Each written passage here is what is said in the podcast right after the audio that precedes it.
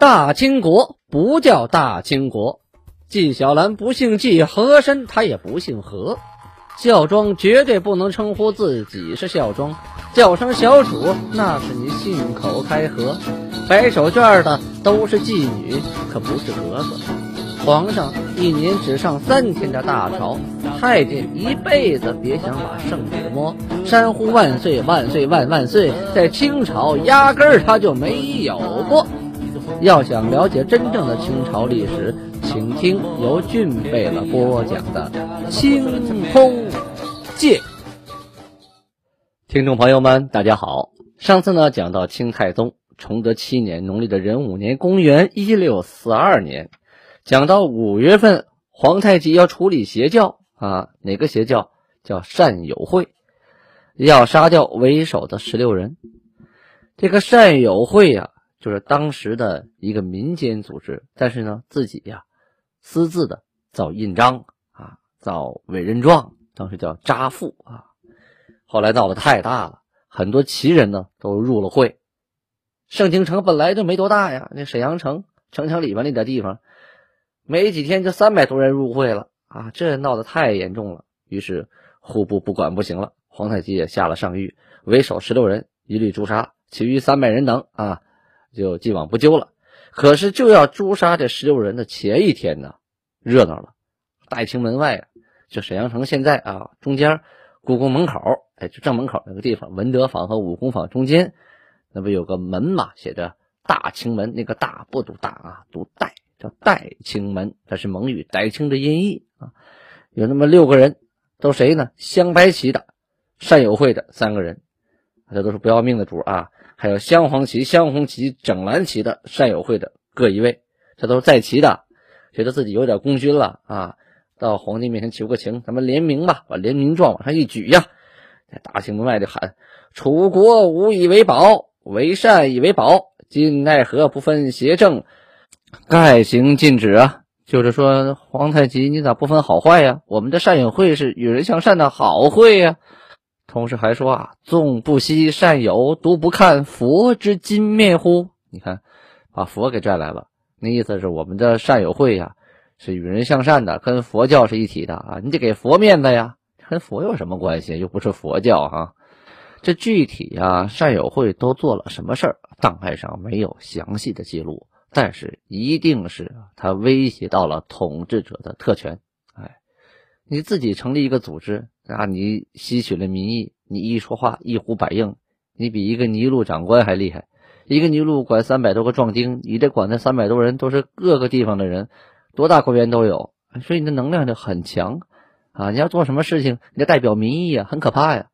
何况你的组织的运作需要收钱呢，收钱就跟国家抢税收一样嘛，是吧？总之呢，啊，在那个年代，这个他是不允许有这么一个组织出现的，所以呀。遭到了禁止，这几位呢也是胆很大，敢跪在这个皇帝的衙门口啊，向前喊冤，而且是刚刚做出的决定。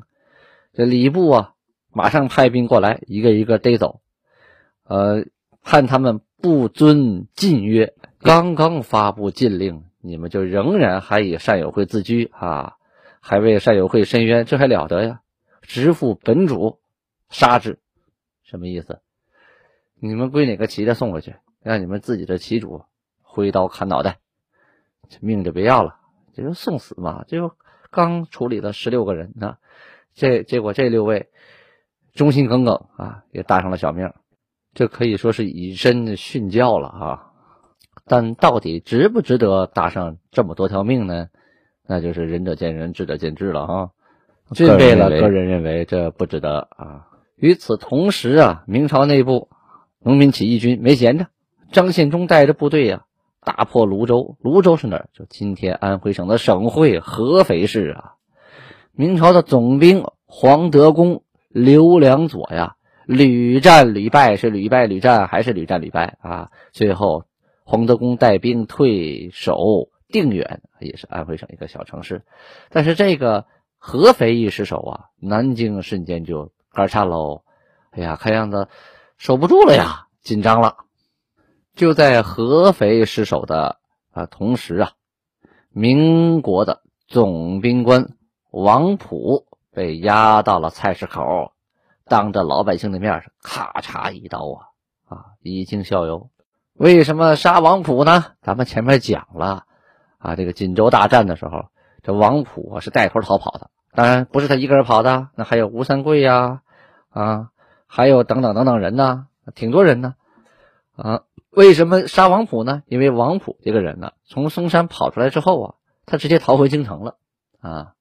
所以在逃跑这堆人里啊，他是第一个往家跑的，所以下到司法呀，一审他，这个罪大了啊，砍头，死罪，临阵脱逃。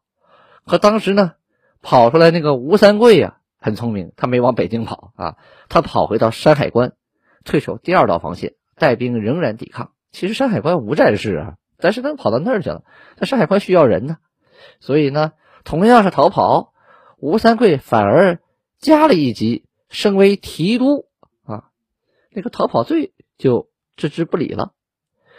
御史郝进啊，这个人姓郝，叫郝进呢，当时就说了：“六镇罪同，皆已死。”什么意思？这六镇的总兵他都打了败仗啊，要死都该处死啊。那怎么怎么这王普处死，这吴三桂反而还升官了呢？啊，三桂十。辽左主将不战而逃，奈何反加提督？那怎么他还升一官？兵部尚书陈新甲呀，此时呢表达了自己的态度，说呀，请皇帝就杀王普一个就行了啊。呃，其他的那个像马科，让他立军令状，若再失时机，斩立决啊。至于吴三桂呢，战败啊，失地。确实应该斩立决，但是呢，他守宁远有功啊，这些年不容易，换个人还不见得守得住。要说这次战斗失利啊，他们几位都有责任，都谁呢？呃，这个吴三桂、李辅明、白广恩、唐通啊，都有责任。臣建议呀，给他们贬一级，降了级别不降实权啊，让他们戴罪立功，再犯错了再杀，不迟啊。陈新甲这么一说呀，啊，众人呢都来呼应。对呀，对呀，这临阵打仗啊，正是用人之际，呃，怎么能杀主将呢？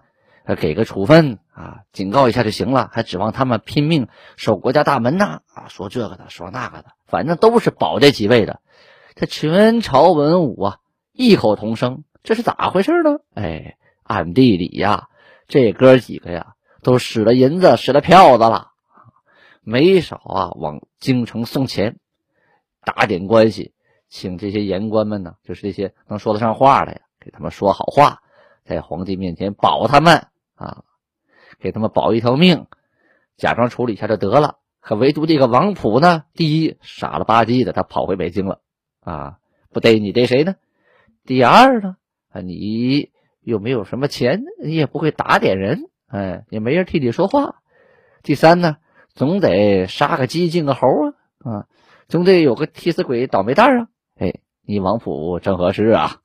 所以这次呢，嵩山失守啊，所有逃跑的人都没事就王普一个啊，闹事砍头啊！早知今日何必当初呢？你说跑回来闹事被砍头丢个大脸，你还不如留在战场上呢，是吧？没准还立个功，哪怕投降也比这么死强啊！当然了，有的人也会说了，为什么要投降呢？宁可战死嘛，啊，保家卫国嘛。但每个人的那个立场不同啊，这个不强求，这就是君为了一家之言。这中国的话呀，啊，什么词儿都有，八面风八头土。有的说了啊，忠君事主；有的说了良鸟择木而栖啊；有的说识时务为俊杰。你说什么都有啊。总之呢，这个王普这个死啊，毫无意义啊，真的毫无意义。民国的使臣啊，负责议和的直方郎中，穿二品官服的马绍瑜，带着手下人呢，呼呼噜噜的，呼呼噜噜的啊，在五月初三到达了塔山。其实他此行的任务和目的啊，只有他自己知道，下边这些人是不知道的啊，就是出趟差。具体皇帝要求和的事啊，那是谁也不敢告诉啊。在五月十四日，哎，到达了盛京沈阳，当时督察院的。参政组合法张存仁向皇帝上奏啊，就跟皇太极啊提建议，提这么几条建议。什么建议呢？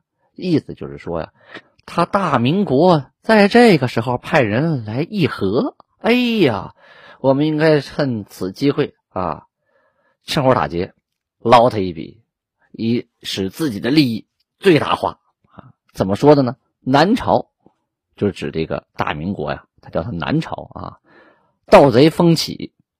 饥馑宰鱼，就说到处是盗贼呀，啊，而且饿了一年多了，挨饿，兵力竭而仓廪虚，就没兵没粮食，征调不前，中原势如瓦解，关外有事者只有九城以破其四矣。啊，山海关以外这九座城，我们都拿下四座了。他这个时候明朝还有什么啊底牌跟我们亮呢？是吧？辽之兵将已是十之八九矣呀，他们的兵将也快打没了。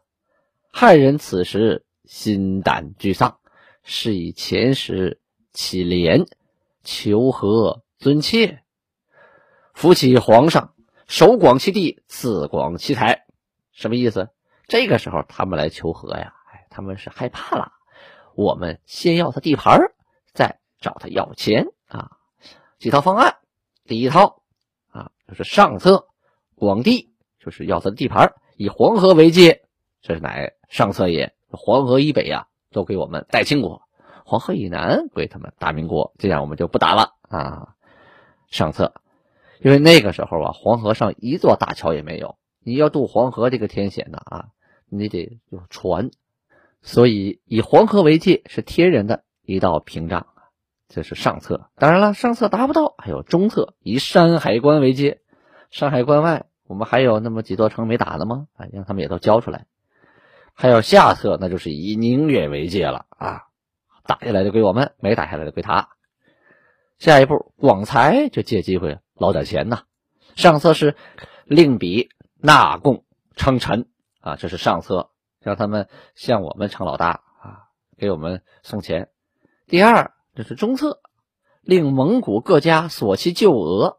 这以前呀，民国呀是给蒙古各个部落岁赏的啊，每一个年头啊都给这个各个部落一笔银子，一笔银子。这钱干什么呢？你就不要乱了，也不要打了，我养着你啊，你交点牛马羊，就这个意思，叫岁赏。后来呢，这个蒙古都归了代清国了，这人明朝自然就不养你了，是吧？这回我们要这个钱，哎，我们也省得给蒙古那笔钱了。这为中策，至于下策呢，就是于关口护市，让他开关护市，这总比什么都没有强，是吧？皇太极看了这些呀，啊，并没有说话，慢慢的合上奏章，心里想啊，这不是趁火打劫吗？这个态度不对呀！我一直盼着求和呀，要是照着这二位的主意，很有可能民国就翻脸不认人了。本身人家做老大做那么多年了，人是要面子的。你这趁火打劫，他肯定不能接受啊！和谈一失败，对我也是无利的呀。其实皇太极呀，并没有就是挺进中原的那种野心，起码现在还没有。他国力还没到那个时候，整个满族人捏吧捏吧，年老带少的也就一百来万。你就这么多人，再加上蒙古人挺老远的，他们有的不愿意远征。你真打到中原去了。瞬间就是水如大海呀！你怎么管理这个国家呀？还没想好这个问题。啊，他也是只是希望呢自己先强大起来再说，最好是呢两家以兄弟相称，睦邻友好，这是他所希望的啊！你不打我就行，但是你不打我，也还是一个最基础的要求。最好是呢能帮助我壮大啊，因为需要明朝的先进的科技科学技术啊，还有物品。需要开关护市，明朝呢封锁关口，在经济上啊彻底封锁你这个刚刚啊刚刚孕育出来的代清国，所以呢只能通过朝鲜呢偶尔换点东西，很少啊。那不跟你互市，你说你金属啊啊先进的东西啊什么什么你都缺啊布匹啊什么什么都跟不上，你不能还穿着兽皮吧，还过着野蛮的生活呀？你看到了南明这个哎呀先进的技术，自然就渴望要学习。一个道理啊，国家要发展就得互通有无啊。那皇太极到底是怎么回答崇祯皇帝的呢？他在书中说呀：“相吕雉书修好，贵国不从，世属既往，其又何言？说我一直找你求和，你都不搭理我，今天怎么了？又是？禹成天眷，自东海海滨以弃西北，期间石泉、石鹿、产湖、产雕之地，即俄鲁特部啊、沃南河源，皆我臣服。蒙古、朝鲜进入我版图啊！是说夸夸我地盘挺大啊。用事昭告天地，正为改元。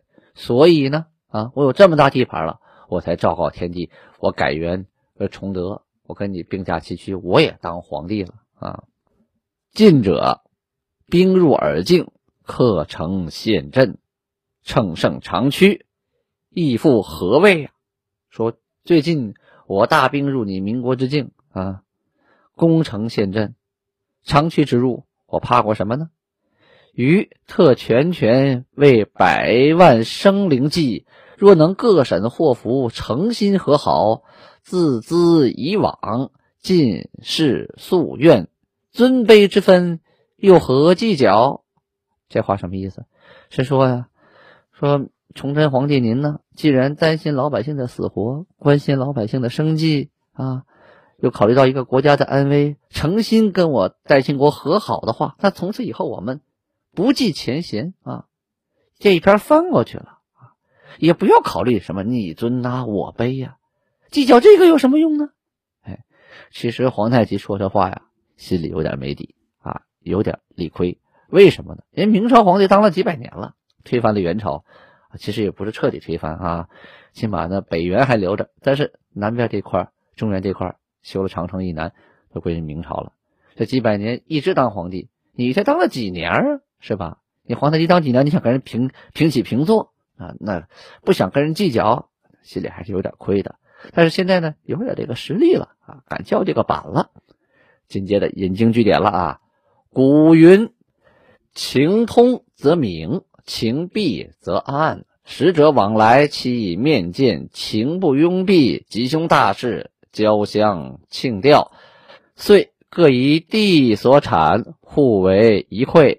两国逃亡，亦互归之。”你看这段话意思说呀。古代人就说了啊，老话说得好啊，经常沟通就明白，那不沟通呢，就互相暗猜呀。使者往来，经常见面，这样我们互相的情况啊，就都了解了。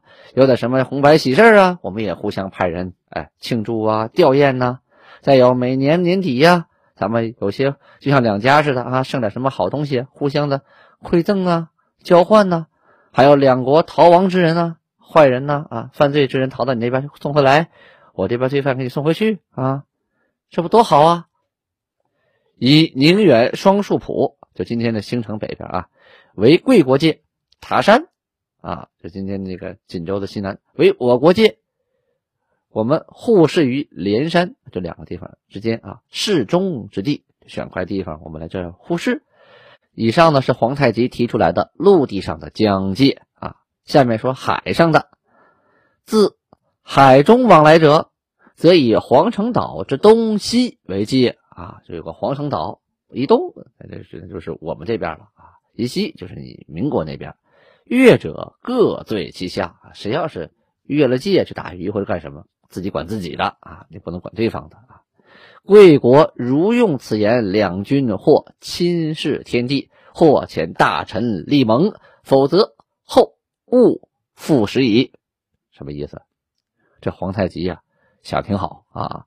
如果你同意我的建议啊，那咱们就嘎巴溜就脆啊，小萝卜就酒，直接两国家的君主咱们见面，向天地发誓立下誓言，OK 了。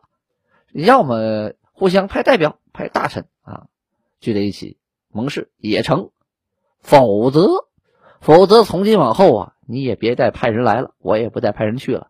谈不拢的话，咱们就 PK 决斗，战场上见。书信写完之后啊，给了啊这个马少瑜，还赏给他不少钱啊东西，包括他跟来的这个使者呀，还有随从啊，啊都赏了不少东西，要派人给送回去了。马少云还了朝以后啊，就把皇太极的书信呢，先送到了兵部，为什么不直接给皇上？那明朝不是那样的，是有内阁的，一切的啊，该归谁管的，送到哪个部门，然后你出意见了，然后再往皇帝那送。要不然皇帝看完以后一说，下边都不知道怎么回事，那哪行啊？得一步一步来嘛啊！送到兵部以后，兵部你出意见了，给崇祯皇帝。崇祯皇帝一看啊，朕可如何是好啊？好，预知后事如何，咱们明天接着说。朋友们，千万不要点下一集，把手机往下滑，看看下边的照片，照片，照片。哎，今天我上传一张电视剧《一代名一代名相陈廷敬》的海报缩小版照片，上边有我的亲手签名。一共这个照片，本人只有两张啊啊！过几天呢，呃，中央八套就要播这个《一代名相陈廷敬》，在这个播出的半个月期间，大家听轻松键。给我留言，给我赞助啊！我要选出两位听众，一位是给我留言最多、最精彩的听众啊，或者是提问都行啊。另一位呢，就是给我赞助最多啊，呃，最多的一个听众，就累计起来，我把这两张呃照片剧照、精彩剧照带我签名的，我快递到您的府上，作为感谢。安布拉巴尼哈。